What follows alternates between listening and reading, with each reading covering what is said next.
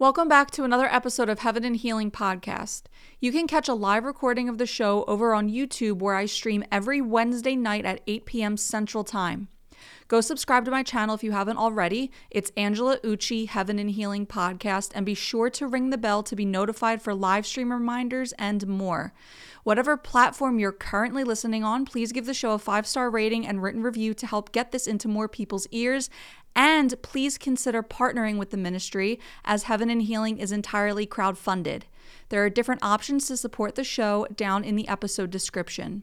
Thank you so much for your continued support and prayers. Enjoy the episode and God bless.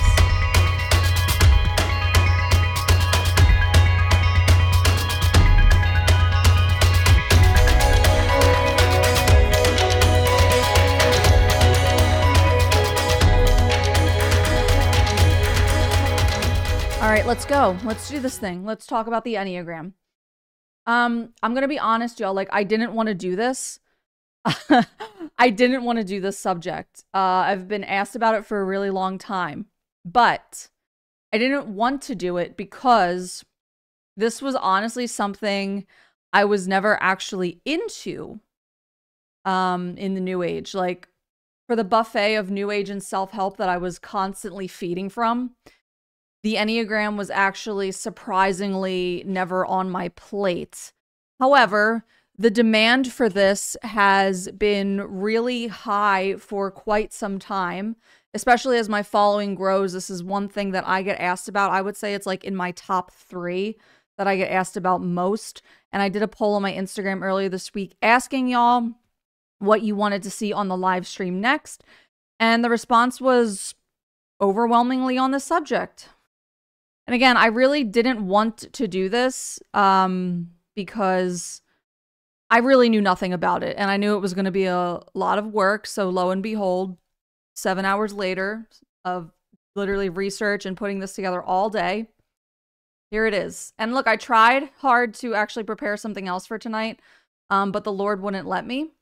I mean, that literally, like, I, Holy Spirit ministered clearly to me that this needed to be talked about because it grieves him that this stupid test has infiltrated the church and deceived not only the secular world, but actually the body of Christ. Um, and we know Hosea 4 6 says that my people perish for a lack of knowledge. Uh, so I know this is a topic the Lord wants to educate y'all on tonight because after this stream, you will no longer be able to carry on in ignorance of the subject. Okay, if you if you're if you already have thus far, right? If you know nothing about it, something you're using, you think it's harmless, you're a Christian, right?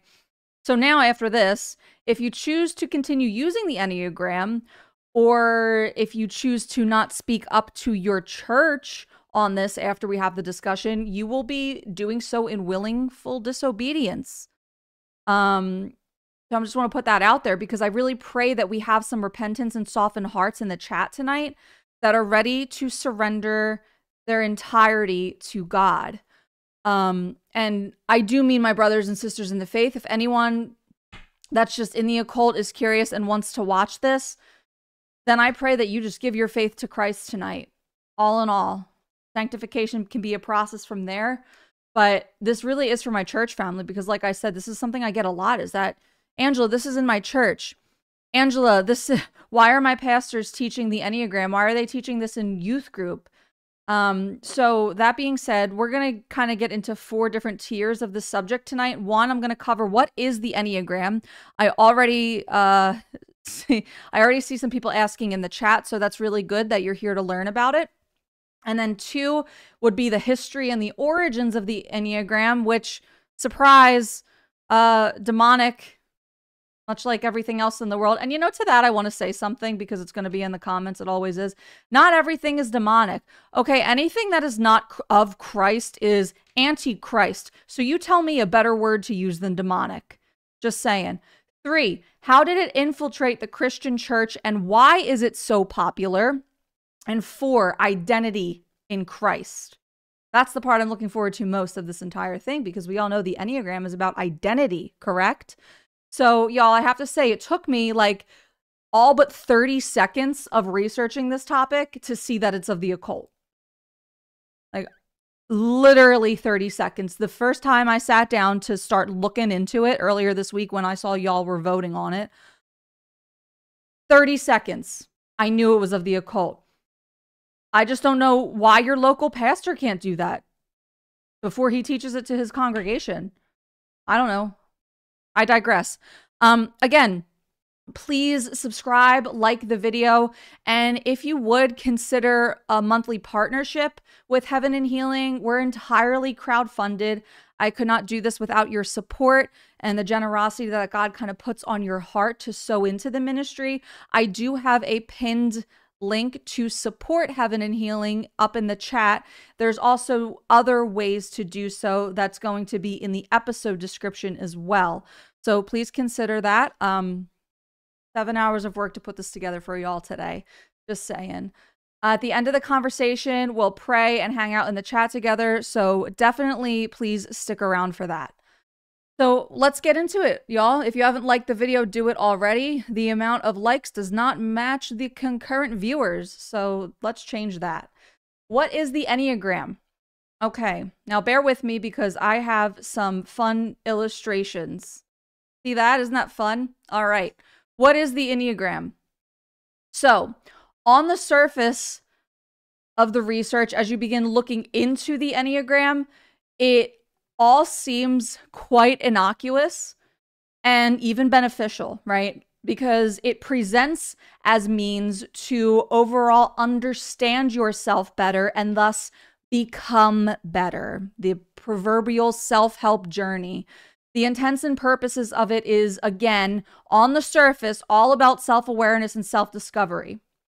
So, this definition is actually from WebMD. I wanted to get kind of like a descriptor on what exactly the Enneagram is in layman's terms because the more I dug into it, um, the more I realized how seriously layered thorough and in depth it is. Honestly, like it's so extra, y'all. I'm not gonna lie. Um, I can see why this is a rabbit hole that people just kind of plunge into head first. I saw the word uh any obsession, any obsession when I was doing my research. So people get any obsessed with the Enneagram. I love a good pun. Um, so the more I dug into it, the more I realized how layered it is. I can see why it's a rabbit hole that people just go right into and can never escape from. It's one of those narcissistic self help spiritual narcotics that becomes a cult like obsession that people completely lose themselves in and use as like the barometer of everything they do and identify within. Kind of reminds me of astrology. Thought this was really um thought this was really appropriate to do after the astrology um after the astrology episode last week. Sorry that I kind of lagged there. Someone said that y'all seeing ads. I don't know why you're seeing ads. You shouldn't be. I don't know how to I don't know how to turn that off. That's really annoying. Uh, delay ads? I I hit delay ads. I don't know why ads are showing up during the live. Someone said they keep getting ads. That is so annoying. The devil is such a liar. He hates this. He hates this conversation today. I've never I, I never even heard of ads on a live. I've never seen that before. Okay, well, y'all shouldn't get any now. I just hit a button that says delay, which I've also never seen that before. Anyway, I'm sorry. I just that distracted me in the chat. I just want y'all to like enjoy the stream. So, okay. Anyway, um, where was I? So this is according to WebMD what the Enneagram is defined as. Ac- this is from WebMD. This is what it says. It says according to the Enneagram theory, each person develops one of 9 so we can see that on the screen, right? One of 9 predominant personality strategies or types by adulthood which helps them cope with the external environments. The corresponding fears and desires related to each type are examined to understand the underlying motivations behind someone's behavior. So here are the nine Enneagram personality types, and they all have their own descriptions, which I'm not going to read because it's really not important. But here are the nine just for the sake of knowing the perfectionist, the helper, the achiever, the individualist, the investigator, the loyalist, the enthusi- enthusiast, enthusiastist. Right. I'm sorry, I'm very bad at pronunciation. The challenger and the peacemaker. And now this this okay is from the Enneagram Institution Institute itself, the actual website Enneagram Institute, which is again why I'm saying I don't know why pastors can't just look this up, but there's a lot of stuff um surrounding the info of this that's based from the Enneagram Institute. I thought where better place to get it from, right? So okay. I'm sorry. Uh, if you can't tell, I'm new to all the streaming stuff. I hope those lines aren't there. Okay, so the Enneagram is a three by three arrangement of nine personality types in three centers, as you can see on the screen, right? Um, there are three types in the instinctive center, three in the feeling center, and three in the thinking center. As shown here, each center consists of three personality types that have in common the assets and liabilities of that center. For example, personality type 4 has unique strengths and liabilities involving its feelings, which is why it's in the feeling center. Likewise, the 8's assess, assets and liabilities involve its relationship to its instinctual drives, which is why it is in the instinctive center, and so forth for all personality types. And for those of you that are watching on the replay right now or listening rather, it may be honestly better for you to come back during a time where you can watch it on YouTube because I'm putting images on the screen for the sake of visualizations. Okay. Um so the inclusion of again, this is continued from the Enneagram Institute. The inclusion of each type in its center is not arbitrary. Each type results from a particular relationship with a cluster of issues that characterize that center. Most simply, these issues revolve around a powerful, largely unconscious emotional response to the loss of contact with the core of the self. Loss of contact with the core of the self. Hmm. In the instinctive center, the emotion is anger or rage. In the feeling center, the emotion is shame. And in the thinking center, it is fear. Of course, all nine types contain all three of these emotions, but in each center, the personalities of the types are particularly affected by that center's emotional theme. All right, so we see how that went from the surface level layman terms that I was going for to complicated very quickly. Um, I'm not going to go deeper than that because, like I said, it's not important. I don't really want to teach y'all on it. This isn't like a teaching on how to know the Enneagram. And I don't want to like bring more attention to the identity crisis that this so clearly perpetuates um, or risk you, you being turned on to it or being curious, honestly. Because the point of the stream isn't to show you what it can do for you on your self discovery journey. The point is to elaborate on why the Enneagram should be forsaken altogether by diving into its origins roots, ties to the occult, and most importantly, to set your sights back on Christ, encouraging you to be who He says you should be. That is the key here, okay? I just want to provide as much as I did for the sake of having you having rather a very basic understanding of what it is and um, to see, as I mentioned, how it took us quite literally no time at all to see how this how very deep this thing gets the more you learn about it. So you can just see right away that rabbit hole right? It just it, it's right there. The second someone gets into this thing straight down straight down. So i've heard from a lot of followers that this is like the christian zodiac and i totally see what y'all mean by that. Um because there are just layers and layers and layers to this Enneagram thing that's like an infinite array of ways to eat the forbidden fruit of hidden knowledge, right? From the tree of good and evil, uh, which is, of course, all manipulated to self empower, to flatter the self, to understand the self, and biggest red flag of all, to save the self, right? That's the thing with the Enneagram and any type of personality test, really, it's all about a self savior complex. Now, people are going to ask me, okay, so are all personality tests bad? I have a question for you. How do you how do you reconcile the verse all things are permissible but not beneficial? How do you reconcile a personality test to dying to self? We'll get more on that later, but I just want to kind of lay the groundwork for that now. You know, because that's what this is all about, right? This this this Gnostic self-discovery, the Enneagram, any personality test really.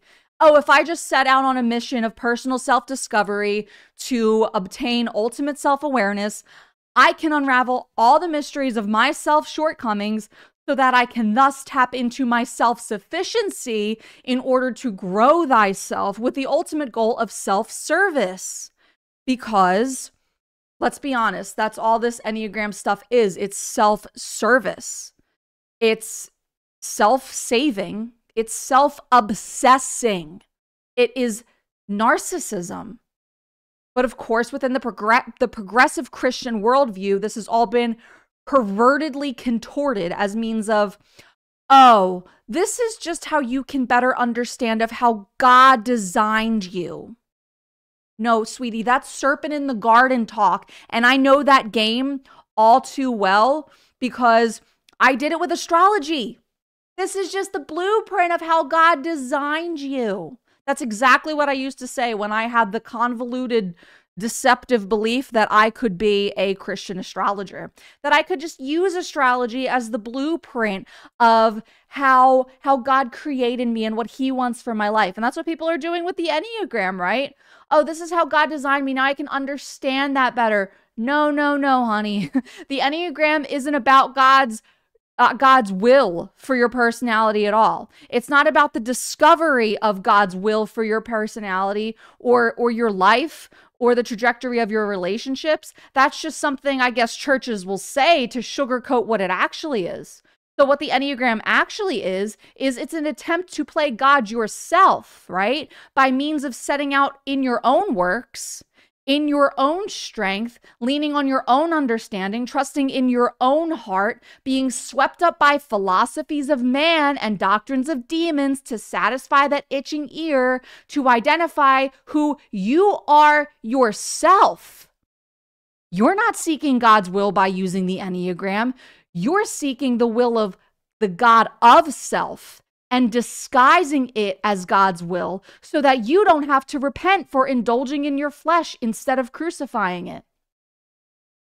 You should seek to produce the fruit of the Holy Spirit, not the fruit of some personality test.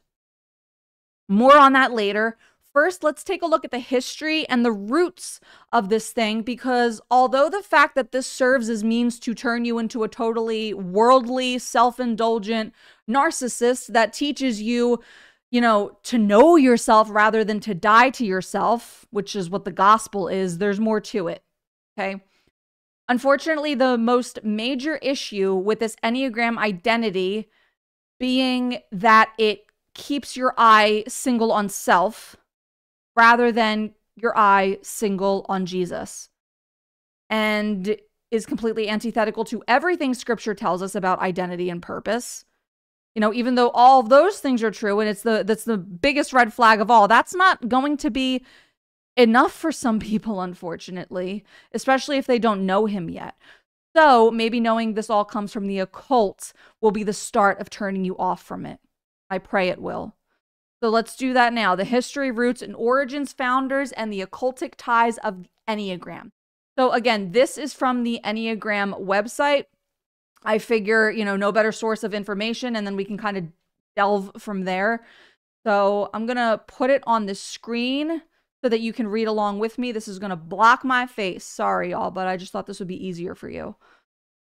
So, the Enneagram of personality types is a modern synthesis of a number of ancient wisdom traditions. But the person who originally put the system together was Oscar Ichazo. Ichazo was born in Bolivia and raised there in and oh wow, I can't read. Ichazo was born in Bolivia and raised there and in Peru, but as a young man moved to Buenos Aires, Argentina, to learn from a school of inner work he had encountered. Therefore, after he journeyed in Asia, gathering other knowledge before returning to South America to begin putting together a systemic approach to all that he had learned. After many years of developing his ideas, he created the Arica School as a vehicle for transmitting the knowledge that he had received, teaching in Chile in the late 1960s and early 70s before moving to the United States, where he resided until his passing in 2020. In 1970, when Acazo was still living in South America, a group of Americans, including noted psychologists and writers Claudio Naranjo and John Lilly, that name's going to be important later, went to Arica, To study with Acazo and to experience firsthand the methods for attaining self realization, self realization that he had developed. This group spent several weeks with Acazo, learning the basics of his system and engaged in the practices he taught them.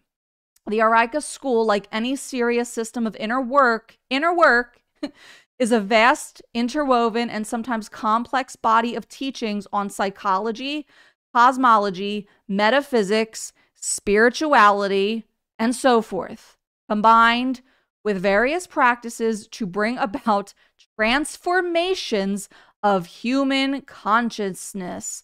Now, okay, I found it interesting that across all my research, there seems to be this inconsistency with the starting point of the Enneagram as far as which one of the dudes was actually the one to create it. Some say it was adapted from Acazo and refined by another man named um named George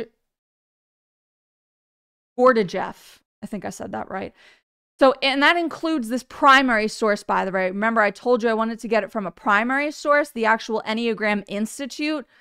However, there are other sources online that gave cr- all of the credence of the Enneagram to Gurdjieff and say that it was then refined by Acazo. So there seems to be a historical discrepancy there. But the more sources I looked into, I do believe the Institute itself and there were other ones that deemed much more credible than other things that I was reading from like blogs. You know what I mean?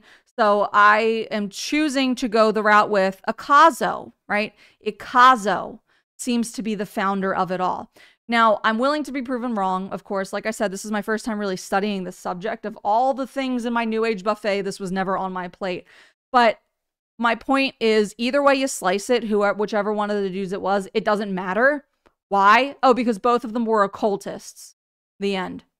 Regardless of which one started it and which one refined it, who learned from who, whatever, they were both occultists. So now, I just want to give that little disclaimer. Reading on from the Enneagram Institute, it says from there that among the highlights for many of the participants was a system of teachings based on the ancient symbol of the Enneagram. The Enneagram symbol has roots and antiquity and can be traced back at least as far as the works of Pythagoras II. The symbol was introduced to, or I'm sorry, reintroduced. See, that's what it says here. Reintroduced to the modern world by George Gurdjieff, the founder of a highly influential inner work school, a new age school. Gurdjieff taught the symbol primarily through a series of sacred dances or movements designed to give the participant a direct, felt sense of the meaning of the symbol and the processes it represents. Now, I want to pause there for just a moment on kind of like a sidebar. If you remember last week when we talked about um when we talked about the um, sigils of the zodiac signs, right? How sigils are actually demonic pictorial signatures.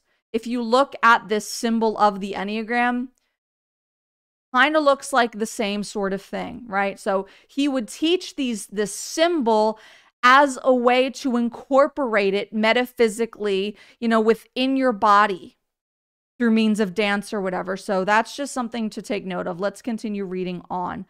Um So, what Gurdjieff did, clearly did not teach was a system of types associated with the symbol. Gurdjieff did reveal to advanced students what he called their chief feature. The chief feature is the linchpin of a person's ego structure, the basic characteristics that defines them. Gurdjieff generally used colorful language to describe a person's chief feature, often using the Sufi tradition of telling the person what kind of idiot they were. That's literally what the website says. People could be round idiots, square idiots, subjective, hopeless idiots, squirming idiots, and so forth. Sounds like these people are idiots. But Gurdjieff never taught anything about a system of understanding character related to the Enneagram symbol. For these and other reasons, many early Enneagram enthusiasts have mistakenly attributed the system of the nine types to Gurdjieff or to the Sufis because of Gurdjieff's use of some Sufi techniques. This has led to the widespread and erroneous belief that the Enneagram system has been handed down from the Sufis or from other ancient some other ancient school as an ongoing oral tradition. Now listen close here, okay? While it is true that Ichazo drew on his knowledge of a number of such traditions, the actual combination of those traditions connected with the Enneagram symbol is purely his creation. Thus, the traditional Enneagram only goes back to the 1960s when Ichazo was first teaching it, Although the philosophy behind the Enneagram contains components from mystical Judaism, Christianity, Islam, Taoism, Buddhism, and ancient Greek philosophy, particularly Socrates, Plato, and the Neoplatonists, all traditions that stretch back into iniquity. So thank you for bearing with me through that. In order to make something thorough, we got to dig into the research. So yeah, there seems to be some discrepancy historically over which one of those two men are responsible for it, but what's consistent across all research is the roots of the Enne- Enneagram itself, meaning what its actual curation is founded upon, right? Now, just for some context, what is Sufi tradition? Because all these sources confirm that Sufi tradition, Sufi, so Sufi, I don't know, is in fact a piece of the overall Enneagram inspiration and philosophy. And then the discrepancy, of course, was what we just read that Gurdjieff, you know, got his source of the Sufi to create the Enneagram, which was not true, but it is true that Ichazo inspired some of that philosophy in the ultimate curation of it. Okay. So this is from Sufism, Sufism dot org. Okay. So Oops. I really need to. What am I doing? Okay, we got it. There it is. All right. Thanks for bearing with me through the pains of um, just learning how to live stream and manipulate all these fun things. So, Sufism is a spiritual path based on the principles expressed in the Holy Quran. Great. And embodied in the character of the Prophet Muhammad. And this is from the website, so I'm not going to say that. Sufism is a practice and way of life in which the, a deeper identity is discovered and lived. This deeper identity or essential self, capital S, is beyond the superficial personality and is in harmony with the source of life. The essential, capital S self, has abilities of awareness, action, creativity, and love that are far beyond those of the superficial personality. Eventually, it is understood that these abilities belong to a greater being, capital B, that we each individualize and embody in our own unique way while never being separate from it. So it's embodied in the Prophet Muhammad and all about the capital S essential self. Awesome. Awesome. I'm so glad that this is being taught in churches. Yes, uh, that's definitely biblical and in no way grieves the Holy Spirit or is a direct blaspheme of Jesus Christ. Definitely not that. Pause for water. And to quickly summarize the rest of the philosophy concerning the Enneagram, um, there is mystical Judaism, right? So I'm going to go through all the ones that it just mentioned mystical Judaism, which can most quickly be described as the Kabbalah, which from JewFAQ.org explains is a root Hebrew word meaning to receive or to accept. So, to receive or accept what exactly? Well, also from the website, magic, hidden knowledge. The website says, quote, there are certainly many traditional Jewish stories that involve the use of hidden knowledge to affect the world in ways that would be described as magic. Okay, so there, there's another puzzle piece of the origins of the Enneagram and what inspired it. Next would be mystical Christianity. And as a disclaimer, um, okay, I have a lot of issues with gotquestions.org because one, I think a lot of believers tend to use that website as their primary Bible source before the actual Bible, even.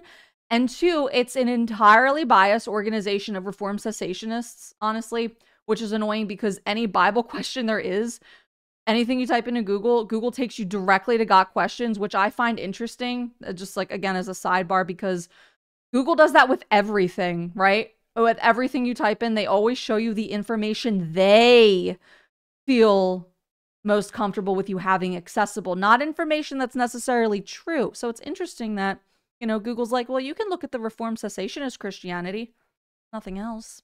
Hmm. In any case, that being said, I don't recommend or use Got Questions generally, um, especially that I am no longer a Reformed cessationist.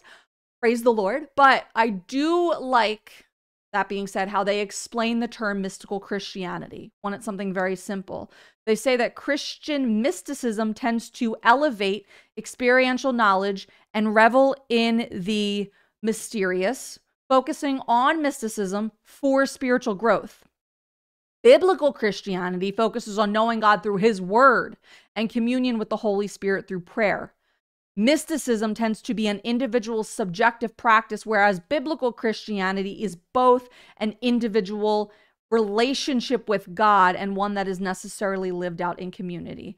So basically, Christian mysticism is having a relationship with God for means of spiritual growth rather than means of repentance, reconciliation, faith, and service. So that is not to say that um, you do not grow spiritually when you have an authentic relationship with the one true living God.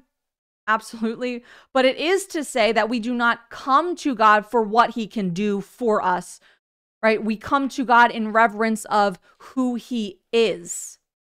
So the term mystical Christianity is no different in New Age in that case, right? In a lot of ways, because really, ultimately the focus is all is all about your personal enlightenment as the byproduct of your pursuit of knowing the hidden things of God through faith in your own efforts to achieve that favor. Whereas we know that a personal salvation not enlightenment a personal salvation is a byproduct of faith in the lordship of Jesus Christ and his finished work on the cross now, we definitely serve a supernatural God, but we do not serve God because he is supernatural. And this idea of uh, mystical Christianity is exactly what the Enneagram serves to do.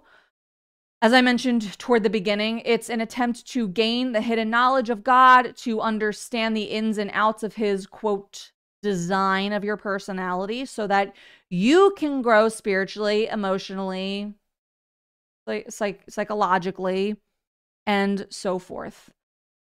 It has you, the Enneagram has you pursue what you want him to show you rather than simply pursuing him. Exact mystical Christianity, Enneagram, same thing. So, next inspiration that makes up the Enneagram. So, we covered the, the Sufi, mystical Judaism, and mystical Christianity.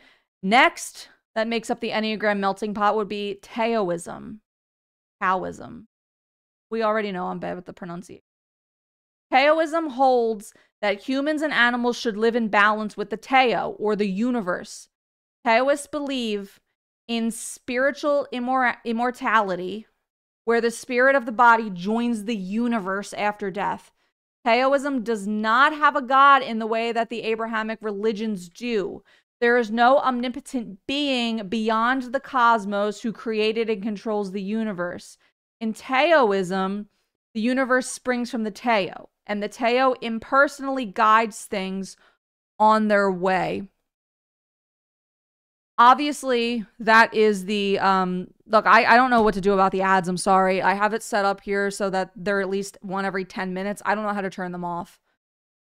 I don't know how to turn I don't know why that's happening. That's never happened before. I'll look into it for next time. I'm sorry. I hope y'all bear with me. And of course the ad is from a meditation website. The devil's a liar. Taoism. The furthest belief structure you can get from the true biblical Christianity. And then we have the infamous religion of Buddhism.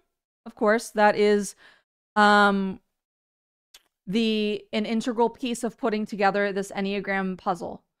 So, Buddhism.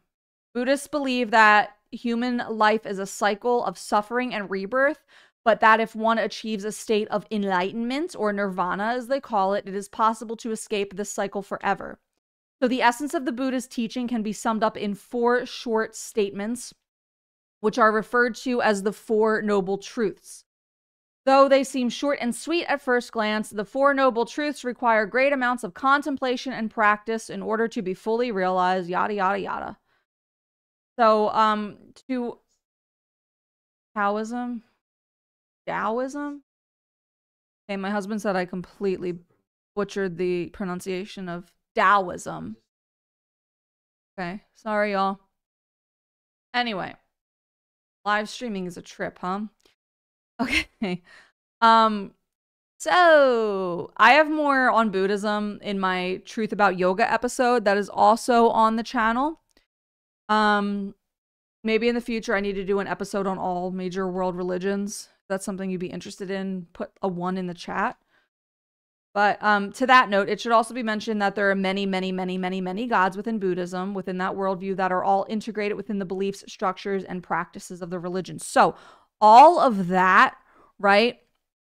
All of that, the the Sufi, the uh, mystical Judaism, the mystical Christianity, the Taoism, and Buddhism. All of these components, according to the Enneagram Institute and further research, all of those different philosophies, religions, and beliefs, they make up the Enneagram all of these things that are intrinsically oppositional to real biblical Christianity, and yet the Enneagram seems to be most strikingly strikingly popular within the Christian sphere. Go figure. Um devil just wants to infiltrate the church. You know, the devil's not after the secular world because he already has it. The devil's after the church, for the record. What is even more disturbing to add on to the influence and inspiration of the Enneagram's origins is the means by which it actually came to fruition. Okay. Which brings us back to the Oscar Ichazo guy that we talked about before, as well as the other name I told y'all to remember, Claudio Naranjo, who Ichazo studied with. So, this thing, the Enneagram, was actually invented by automatic writing. So, if you don't know what automatic writing is, it's a form of spirit contact where you allow a spirit to write through you, which I used to do when I was in New Age. I thought my grandmom was writing through me. I thought my alien family, because I thought I was a Pleiadian starseed, was writing through me to journal and and download hidden information from the universe and etc., etc. Yikes. So when I say spirit contact through automatic writing, I am not talking about the Holy Spirit. Okay? This is essentially contacting a demon and allowing the demon to take over your hand and write through you. So, books like Conversations with God, which was a series that I loved in the New Age, by the way, because it's essentially supposed to be like a new age version of an updated Bible, as if God got it wrong the first time, you know, because that's totally in alignment with his character, right? Um, books written by the infamous occultist Aleister Crowley came from automatic writing. William Butler Yeats, like the 20th century famous poet, that surprised me, but he proudly, um, proudly admits it. And yeah, the Harry Potter series by J.K. Rowling. I know Christians love that one too. So, automatic writing. Yep, the entire series. that we have on our bookshelves and that we play at movie night at the local church. So, automatic writing is it biblical? No, it's not. The Bible clearly states that any form of divination or spirit contact is an abomination. We see that many spots, but you know, Deuteronomy 18 um a chapter of scripture we talk about frequently on heaven and healing. Um, someone in the chat just said they thought Conversations with God was a Christian book. I need to, I saw that, and Holy Spirit was like, you need to mention something. Okay. If you have conversations with God, you need to burn that. That was written by demons. Okay. The entire context of that book is all about how there are things wrong in the Bible. Sin actually isn't real. You're kind of you're kind of one with God. You don't need to repent for anything. It's complete and utter blasphemy. It's written by demons. Maybe I'll do another episode on automatic writing as a sublet, right? We already said maybe world religions, maybe all about automatic writing. Anyway, it's an abomination. It's an abomination. Deuteronomy 18 makes that clear, as is many other parts of the Holy Bible do. And as I continually to enforce with basically every episode that I record of Heaven and Healing, right, is that there is absolutely nothing that comes out of the occult that can be given a Christian spin and turned into something that is good. What is my hair doing? Does anybody know? Does anybody have any clue? Um the Bible isn't wishy washy on this, okay? There is nothing in the occult that can be given a Christian spin and turned into something good. Nothing. Not wishy washy. This is essentially like walking into a Bible study and the leader saying, okay, today we're going to use a Ouija board so we can better understand ourselves and therefore acknowledge and honor God. Okay, if it came out of divination, mediums, or occult practices, it can never be Christian and you should run far from it. And that includes the Enneagram. Okay. And for the record, because I know someone in the comments will say that, for the people that want to con- contend and say, oh, well, how are those examples of people using spirit led automatic writing any different from Holy Spirit using the authors of the Bible to transcribe scripture? Okay, well, that's a simple answer. There's only one Holy Spirit, and the rest of them are unholy. Okay? Holy Spirit doesn't contradict himself because he's God. He's the same yesterday, today, and forever. And the unholy spirits are the ones that were channeled in order to invent the Enneagram. So, major difference.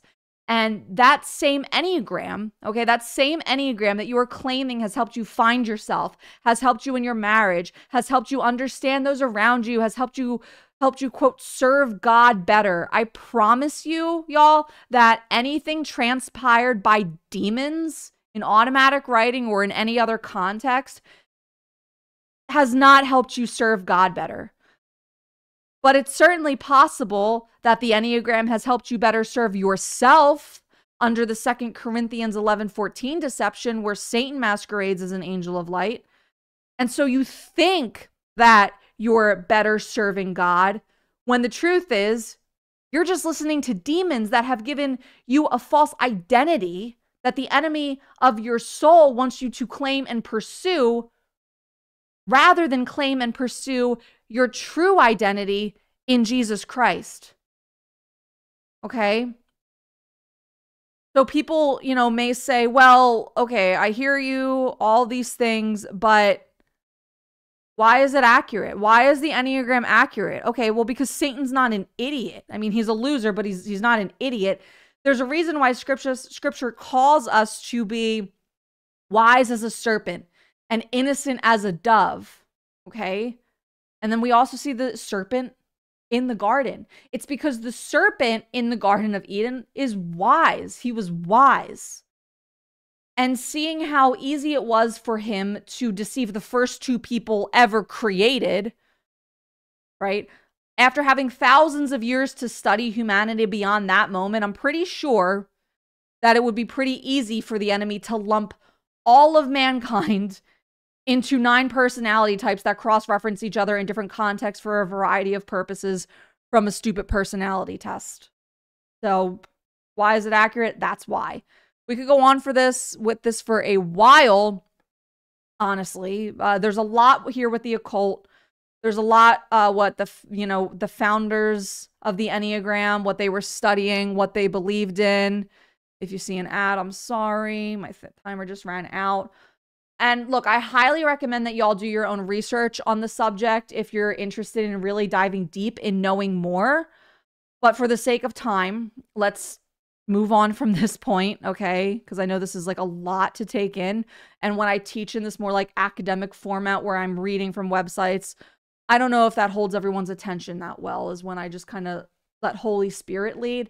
So if you want to learn more, the information is there and you can easily access that.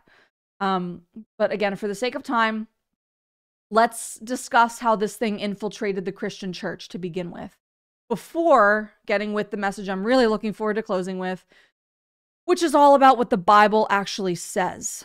All right. So, the Enneagram was introduced to the church by a man named Richard Rohr. And this is from the website for his organization that he is the founder of. Okay. So, this says that Franciscan friar and you can, you can, uh, guys, I can't pronounce that word. Franciscan friar and Mencial? UC, my mom's an English teacher. Father Richard Rohr bears witness to the deep wisdom of Christian mysticism. There's that word again, by the way. Just another term for New Age. Um, and traditions of action and contemplation. He's the founder of the Center for Action and Contemplation, Father Richard teaches how God's grace guides us to our divine birthright as beings made of divine love, which that term, our birthright as beings made of divine love, that is like an expression. This piece of hair is really bothering me. That is an expression that I used to use when I was in New Age all the time. That's, I think that's better. Anyway. He wrote many books, including The Universal Christ, The Wisdom Pattern, Just This, and Falling Upward. So, this is from one of his books also. It says, instead of saying that God came into the world through Jesus, maybe it would be better to say that Jesus came out of an already Christ soaked world. I'm sorry, Big yikes. Big yikes. And then this is from his book specifically titled What Do We Do with the Bible? Listen to this. It says the Christian's goal is to be transformed by the renewing of our mind into the mind of Christ. That's why I try to read the Bible the way Jesus did. As a sake of following Jesus's hermeneutic, which is a method of interpreting sacred texts. So, just as we were trying to do with this year's daily meditations, he says, that's another book that he wrote. He says that Jesus was a master of winnowing the chaff from the grain and bringing out of the old storeroom new treasures as well as old from Matthew 13:52 he quotes. He says, "The Bible is an anthology of many books.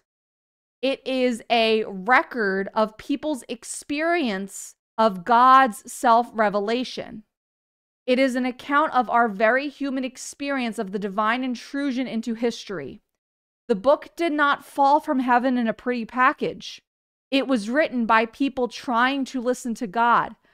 I believe that the Spirit was guiding the listening and writing process, but we must also know that humans always see, as he quotes 1 Corinthians 13 12, through a glass darkly, and all knowledge is imperfect. He says prayer and patience surrounding such human words will keep us humble and searching for the true living word, the person of Jesus, which is how the Spirit best teaches through living exemplars. So, I want to read that to you because essentially what he's doing here in this little text that I just read to you is that he's cherry picking scripture. He's cherry picking parts of scripture in order to justify the inerrancy of scripture, which in and of itself is a fallacy and doesn't make sense. But I just want to give this to you as just an overview of his theology, okay? Because basically, where Rohr is at is, you know, kind of just saying that with the Bible, we can kind of take what we want, just kind of take what we want, eat the meat, spit out the bones, sort of thing. You know, take what we like and leave the rest. And yeah, um, he's the one that introduced the Enneagram to the church. He thinks the Bible is, he doesn't believe the Bible to be the inerrant word of God. He speaks to it being erroneous. And he says that, you know, we we we came into a Christ-soaked world rather than God came through Christ.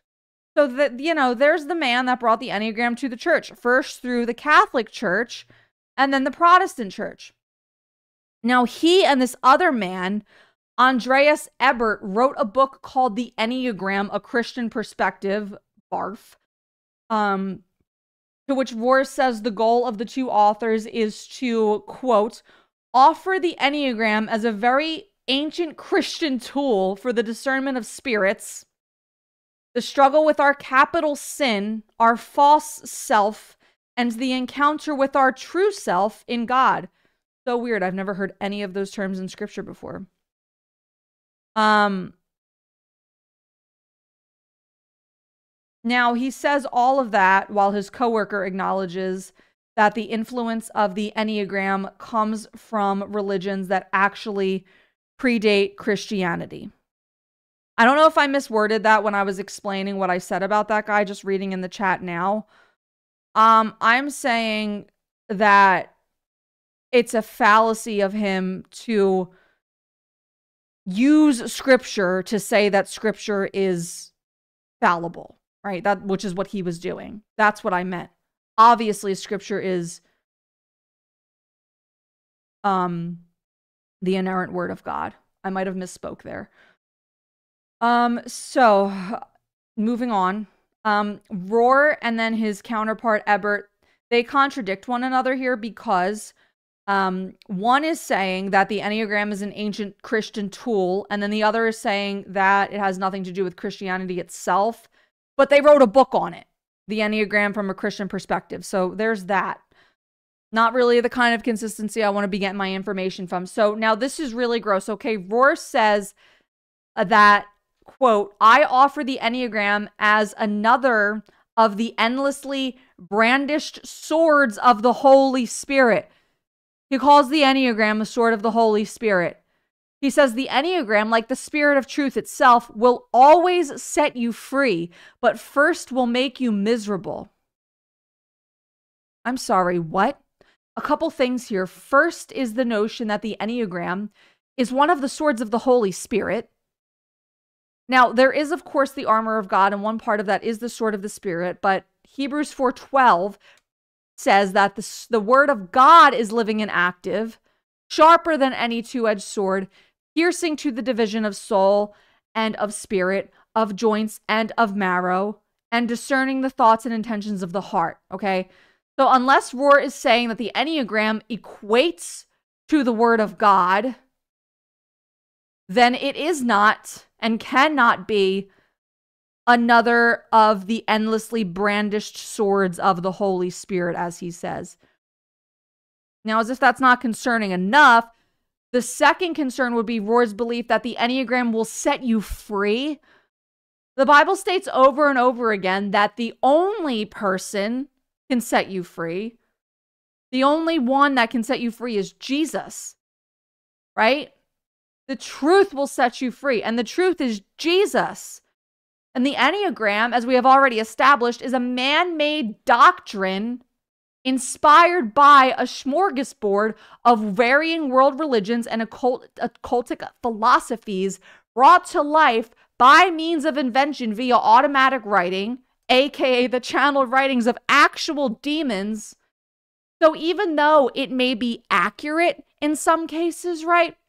It's only accurate because Satan and his demons have studied human behavior since the fall in the Garden of Eden. And although accurate, it is far from truth because Jesus is truth. So, why do churches use it then? If it has this occultic historical context, demonic influence, was introduced by the church by a heretic, why do churches use it? Why are there so many of y'all in my DMs, in my comment section, and in the chat tonight telling me that your pastor uses this, telling me that members of your congregation gush on and on about it, that it's done in youth group? Okay, now this is from an actual ministry website, an actual ministry website. It's called InterVarsity. Okay. And this says, I'm going to put this on the screen if I can figure out how. I'm very sorry. Do you see me like struggling? There it is. Okay. So this is from a ministry website. At first glance, the Enneagram might look like another personality test and personality factors significantly into it, but it goes much deeper than that. It helps us see core fears, motivations, desires, strengths, blind spots, stressors, and sins that most often trip us up. When used in Christian context, because you know, we can just pick and choose things from the occult to use in a Christian context, um, it shows us aspects of God's character and connects us more closely to the truth that we are made in his image and meant to reflect him in the world. As you can see from the symbol, the Enneagram contains nine spaces or types, which we covered already, with each number representing a dominant personality and mindset. Each space also has a primary strength or gift that reflects an attribute of God and a primary struggle that emerges in insecurity or unhealth. Yeah. A primary strength or gift that re- that reflects attributes of God even though it came it was inspired from all of these false religions, all these occult philosophies, and was created through automatic writing, but it reflects the attributes of God. Don't forget. Sometimes the language of true self and false self is used for the gifts and blind spots of each type, with the true self representing who we are when we are self aware, healthy, rooted in our identity in Christ, and living from a place of freedom and being fully who he created us to be. Yeah, you don't do that through an Enneagram. The false self comes out when we try to prove our worth by exploiting our gifts, using them in ways other than they are meant to be used, or taking control of people and situations instead of finding our, our security in the truth of God's unconditional love for us. I'm just cracking up because literally they're describing exactly what the Enneagram does taking control of people in situations instead of finding our security in the truth of God's unconditional love for us. How is using a personality test not trying to take control of people and situations instead of finding the security of God's unconditional love for us? Good grief, Charlie Brown. The Enneagram thus gives us a picture of the really valuable gifts we have to offer each other when we are living as our true self healthy and whole, as well as makes us aware of the unhealthy places and habits we are prone to depending on when we're stressed or afraid. Yeah, like relying on personality tests, right? Okay, so tell me why churches are preaching that we need this personality test, that we need these personality identifiers of the Enneagram to give us a picture of the really valuable gifts we have to live as our true self instead of the word of God. Why? Nothing can give you a more clear vision of your blind spots than being convicted by Holy Spirit through the discipline of daily renewing your mind with the Holy Bible. So, why are these churches encouraging their congregations to understand their identity from the perspective of the Enneagram instead of the perspective of the cross? Why aren't these churches teaching their congregations how to pray, how to live holy, about what it looks like to put on the armor of God? Why aren't they teaching their congregations how to cast out demons or lay hands on the sick? Why aren't they teaching their congregation what it means to renew your mind? Sounds like this dumb promotional Enneagram sponsorship within the church walls is a great way to alleviate lukewarm leadership from properly shepherding the flock. Just saying. And I say it because Jesus warns us that he will literally spit out, he will throw up the lukewarm church in Revelation 3. So, why are church leaders teaching their church to press into personality tests instead of teaching them to crucify their personality and live alive unto Christ instead. As the body of Christ, we should strive to look like Him, not strive to look like who the world or what some test, some personality test called the Enneagram determines us to be. And as far as understanding our gifts, like it said in that terrible justification of the Enneagram usage from that ministry website that I just read, we are instructed in the Bible to indeed pursue them gifts, spiritual and practical, to pray for gifts of the Holy Spirit in 1 Corinthians 14 1. And, you know, it continues in First Corinthians where where Paul writes, all these, the gifts that he outlines, are the work of one and the same Spirit as he distributes them to each one, just as he determines. So, what's really important to highlight there is the reality that the Spirit is the one who decides who gets what gifts, not us. Okay. And it's not up to us to determine that, to determine what gifts we have or what gifts we could have or what or what gifts we may manifest with some counterfeit Christian demonically demonically inspired personality test. Yes, we are told to eagerly desire the gifts of the Spirit, but that context of Corinthians shows us that our desire for certain spiritual gifts originates with the Holy Spirit Himself because He gave us that desire. Yet we have a responsibility to ask the Spirit to fulfill His originally implanted desire, imparting to us His willed gifts. How? That's prayer, friends. That's prayer. That's faith. That's walking in the embodiment of faith, not by sight. The Enneagram is a desperate attempt to give us sight in order to walk in faith of the things in which we can see or define our personality as you know are are in fact true and thus makes us eligible in pursuing but it's not our human nature that makes us eligible for giftings it's holy spirit the enneagram shows you the pseudo reality of your alleged human nature and gives you the baseline in order to operate giftings in your interpersonal and spiritual life. Okay. Whereas intimacy to Holy Spirit, walking in freedom of faith, living alive unto Christ, obeying his commands, walking in holiness, receiving his revelation, being in his word daily, in prayer, in praise, all of those things that actually reject narcissistic human nature and focus on him alone that is the true place where the true godly giftings, practical or spiritual, will operate from.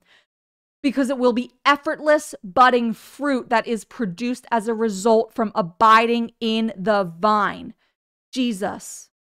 Which brings me seamlessly into my final and most favorite part here, which is that our identity is in Christ. That being said, I'm going to take a drink of water.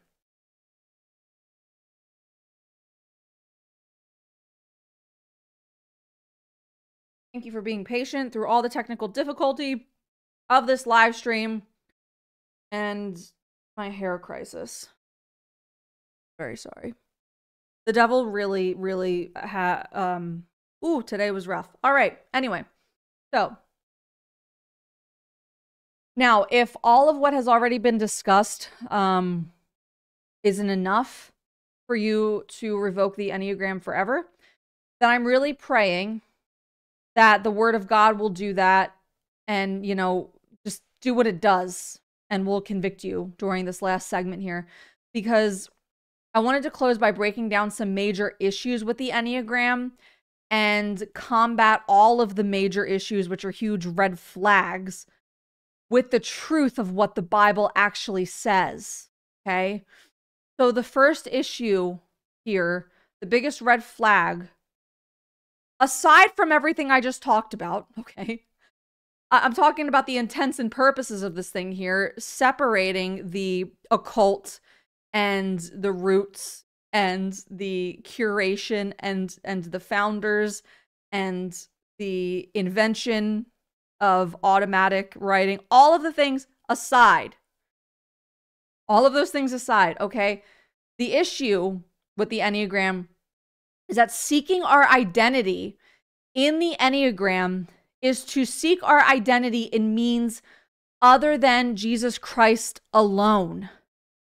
Hey, you're not a type 1, type 2, type 3, type 4, type 5 through 9. Here's the truth nowhere in the Bible does it say you are defined by a personality type. As Christians, our identities are not found in our personalities, but in who God says that we are.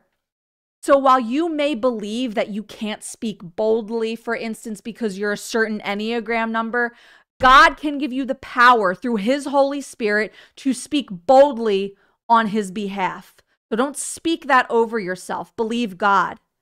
Look at His disciples, right? Peter doubted Jesus and, quite frankly, seemed terrified of governmental powers. Yet when he became a believer, he boldly stood up in court and declared with full confidence who Jesus was despite the cost. Okay, so don't let your supposed Enneagram number define who you are or limit your calling that God has given you, a calling that He has already laid out for you in His Word and spoken to you about in prayer, not given you the task to self discover the calling via the Enneagram rabbit hole. Okay, trust that the Lord gives you your identity and can empower you for whatever calling or whatever situation He has put in front of you, and that He does that by the power of His Holy Spirit that indwells within you, who has a personal and unique relationship with you, right? Not by empowering you with some worldly, arbitrary personality type so that you could have a relationship with that. John 1 11 through 13. He was in the world, and the world was made through him, yet the world does not know him. He came to his own, and his own people did not receive him. But to all who did receive him, who believed in his name, he gave the right to become children of God, who were born not of blood, nor of the will of the flesh, nor of the will of man, but of God. Okay, receive that identity. Child of God not born of the flesh or of will of man, but of God. Okay, put on that identity, not an Enneagram type number. You're made in the image of God. Act like it and live like it by dying to all this garbage. Next, the Enneagram completely contradicts the very clear illustration of Scripture that when we are saved by grace through faith and reconciled to the Father by our Savior, Jesus Christ, we are made dead to self. We are to crucify the flesh. We are to yield to the Spirit, to the Holy Spirit. We are literally born again, made a new creation in Him. Romans 6 6. For we know that our old self was crucified with him, so that the body ruled by sin might be done away with, that we should no longer be slaves to sin, which carries on in 611. So you also must consider yourselves dead to sin and alive to God in Christ Jesus. Galatians 2:20 I have been crucified with Christ. It is no longer I who live, but Christ who lives in me. And the life I now live in the flesh, I live by faith in the Son of God who loved me and gave himself for me. Galatians 5 4. And those who belong to Christ Jesus have crucified the flesh with its passions and desires. John 3 3, going to do two more here. Jesus answered him, Truly, truly, I say to you, unless one is born again, he cannot see the kingdom of God. And then Second Corinthians 5 17. Therefore, if anyone is in Christ, he is a new creation. The old has passed away. Behold, the new has come. So, obviously, those are just a few of the many examples throughout scripture that make it crystal clear that when we receive Christ in faith, it is no longer you who live. Okay, now let's just say, for argument's sake, for argument's sake, that even if the Enneagram weren't a demonic prophecy spoken over your life, even though it is that, it is that entirely. Let's just say that it were grounded in innocent means, not the occult. Let's just say, okay, that it spoke to the person you were actually born into, molded into, nature versus nurture, whatever. Let's just say that the Enneagram is all innocuous and realistic, okay? Let's just say that person that the Enneagram has determined you to be died on the cross with Jesus. And the new creation that he resurrected you to be is alive by faith in the Son of God, defined by the Son of God.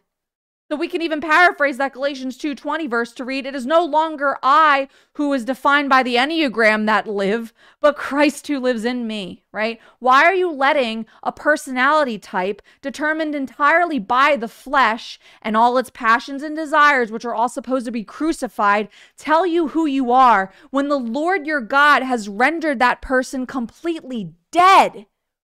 Even if, even if your Enneagram personality type were actually who you are, God killed that person and he made you live by his spirit. Why are you going back to play in a grave with these personality tests instead of walking in the freedom of new life that Jesus died for you to have? Then you want to say things like, oh, well, the Enneagram helps me with XYZ right? Oh, the Enneagram saved my marriage. The Enneagram did this for me. The Enneagram did that for me. It helps me understand my husband. That heart posture that looks like a sense of reliance on these things, a sense of dependency on these things, a sense of obsession, of idolatry with these things, on anything, any reliance outside of Jesus.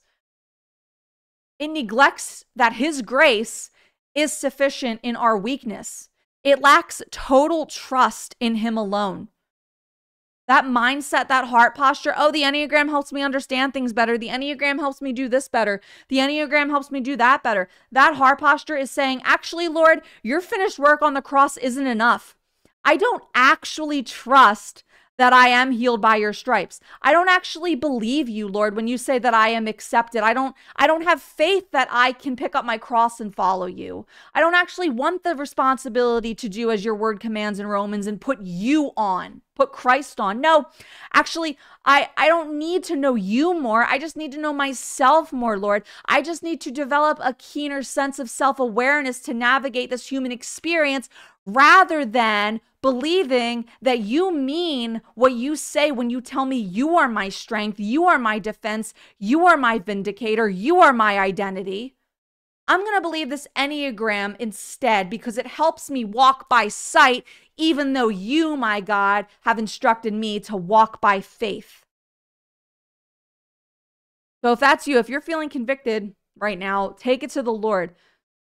But I pray that you would recognize why the devil loves the devil literally loves when we follow things like the Enneagram because it literally places our faith in means outside of Jesus Christ and actually counts him to be a liar. You don't need the Enneagram. You don't need any personality test. Why do you even want it? Okay. I mean, honestly, ask yourself, why do you want it? Does it really give glory to God or does it does it give glory to you? Does it indulge Holy Spirit or does it indulge your flesh? But can I just know? No. Die to yourself. Die to yourself, church family. Live for Him. You know that verse, brothers and sisters? You know that verse? Resist the devil and he will flee. Resist the devil and he will flee. It actually says, submit to God. Resist the devil and he will flee. So submit to God and whatever problems instigated by the devil that you are currently facing in life, that you feel you need the Enneagram in order to guide your understanding through, will actually free, flee. Because the truth is, all you ever needed was to submit to God all along. Stop making things about you. Stop making things about you. Start making it about Him. You know, that's really what the Enneagram is all about, though, right?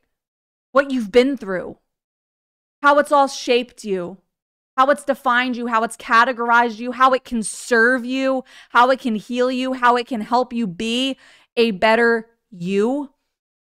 What we really need to do is stop making everything all about what we've been through and make it about what he's been through, what Jesus has been through. The transgressions you are trying to work your way around through developing this keen sense awareness with the Enneagram, he was pierced for them. He picked up his cross and went willingly into death for you so that you would be shaped by the shape of the cross. He satisfied the wrath of God so that you could be defined righteous by his name for his glory, okay? He died for your sins because you could never be a better you by your own strength or understanding. In fact, without his death and resurrection, you could never be deemed good or worthy at all, no matter how hard you may try or whatever number you land on on the Enneagram. He didn't die to make you a better you. He died to make you brand new. He died to make you born again, not recreated through a personality type that the Enneagram claims over your life. So stop making it about what you've been through. Stop using these occultic tools the Enneagram, astrology, human design, personality tests, whatever it is, I don't care. Stop using these occultic tools to try and grow yourself and instead embody what it actually means when the gospel says, die to yourself. Start making it about what he's been through. Live alive unto Him. Stop clinging so hard to an identity when He came to give you one in Him. See, because the goal isn't to understand what this number type of the Enneagram looks like, or what this number type looks like, or how I can look better as this type or that type. The goal is to look like Him. So stop it with this nonsense. Stop looking horizontally and start looking vertically. Stop looking to the Enneagram or a personality test or astrology or tarot cards or whatever it is and look at the cross. And if your church is teaching this stuff, if your church is teaching the Enneagram to the congregation, take it up with them. I, I implore you to take it up with them. And if they don't change, Get yourself into a church that is going to encourage you to walk in the freedom of the cross rather than having you try to navigate what that freedom could look like through an Enneagram. Jesus already shows us what freedom looks like, and he promises that it's ours. Colossians 2 9 through 10. For in Christ all the fullness of the deity lives in bodily form, and in Christ you have been brought to fullness. He is the head over every power and authority. You have been given fullness, you have been brought to fullness. You either believe him or you don't. You either believe him or you don't. And tonight, your first step of walking in the faith of believing that promise could mean repenting of and renouncing the Enneagram once and for all. Okay, we're going to pray now. stick around through the prayer. Let yourself receive it and, and be humble before the Lord. If you need to repent, then do that. Okay? And then we're going to hang out in the chat uh, for like 10 or 15 minutes after, and I will answer some questions. All right, let's pray, y'all.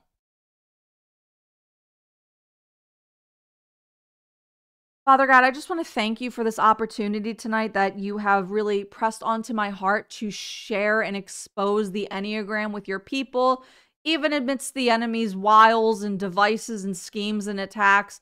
We made it happen. We kind of walked through the storm anyway, Lord. So thank you for that, Father. Now, if you need to repent for the Enneagram, maybe you've stopped practicing it and you really haven't taken it to the Lord and said you were sorry or or maybe you're still practicing it now and you know that it's time. You've listened to this episode, you felt the conviction of Holy Spirit that indwells within you and you know or maybe you want to give your life to Christ tonight. I just implore you to just tell him, "Lord, Jesus, I I know you're my Lord and Savior and I want to lay my life down at the foot of the cross. Just let my old self die. Let my sins die with you, Father God. I just give it all to you. I give it all to you. Make me a new creation. You are Lord. I believe in my heart that you are Lord. I'm confessing with my mouth that you are Lord. I have faith that I am saved by your grace. And I have faith that what you say about me as your ado- adopted child saved by grace is true. And Father, just put your hands up to him. Father, that identity is enough. The identity that you have given me as your child, made in your image, resurrected in new life as a new creation, alive unto you in your fullness in your righteousness, that is enough, Lord. I lay down this Enneagram at your feet. I lay down the astrology at your feet. I lay down the personality tests at your feet. I lay down every identity I've ever spoken or received over myself that has been antithetical to what your word has called me to be. I renounce all of it. I repent for all of it. I give it all up. I give it to you, Lord, because your yoke is easy and your burden is light, Lord. And I thank you that all these things are true. Lord, I thank you that there is no identity like the identity in the name of Jesus. Lord, I thank you that you died for me so that I could be alive unto you. Father, I just pray in your heavenly name now. I pray for all these people in the chat, all these people listening in the replay or watching in the replay that have this infiltrating their churches. Lord, I pray that even now you would just fill them with the boldness that you gave Peter to preach the gospel in front of thousands, that you would give them that same confidence by your Holy Spirit to tell their church leaders that this is wrong, to send them this episode, or to go out and do their own research and compile something to show their elders. Whatever it is, Lord, I pray that you would equip them. And I thank you that you've equipped them with the boldness to do that, Lord. And I pray that they would follow through on that conviction and that you would use that conviction to plant seeds in the leadership of these congregations that is preaching this occultic nonsense. And that I just pray, Lord, for all your churches, we come into agreement, all of us in the chat, all of us on the replay, watching across all time, whenever this is played. I come into agreement with my brothers and sisters now that we all cancel the assignment of the Enneagram in Jesus' name, infiltrating our churches, infiltrating the body of Christ, trying to speak a false demonic identity over the people of God. We cancel that assignment in Jesus' name. And we pray for a revival in our churches where the where the leaders would would preach on holiness, where the leaders would preach on mind renewal, where the leaders would preach on how to cast out demons and heal the sick and lay hands and to walk holy and to renew minds and to share the gospel and to baptize and to proclaim the good news to all nations over teaching the navigation of life through an Enneagram, Lord. We pray for that revival in your churches, and we thank you that your spirit is moving. We thank you for the power and authority you have given to us by your Holy Spirit through your Son, Jesus Christ, Lord. We pray all these things in Jesus' mighty name. Amen.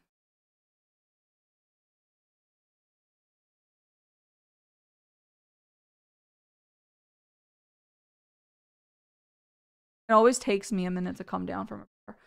If you're listening on the replay, now is the time where I shut that down and we hang out in the live chat. So if you want to see what happens there, you're going to have to go watch the YouTube video that is in description. Now, Hi. Thank you so much for listening to this episode of Heaven and Healing Podcast. I pray that you are blessed by it. Please do consider financially partnering with the ministry. Different ways to support the show are listed in the episode description, so be sure to check that out if you were fed today. Don't just dine and dash. and be sure to share this episode with a friend or family member that you feel could use it. Post it to your Instagram story and tag me so that I can personally thank you for supporting Heaven and Healing. If you are interested in hearing or watching the Q&A live chat that happens at the end of every live stream, you'll have to subscribe to Heaven and Healing podcast on YouTube to watch the rest of the stream where we do that live Q&A at the end. Thank you all so much again and God bless.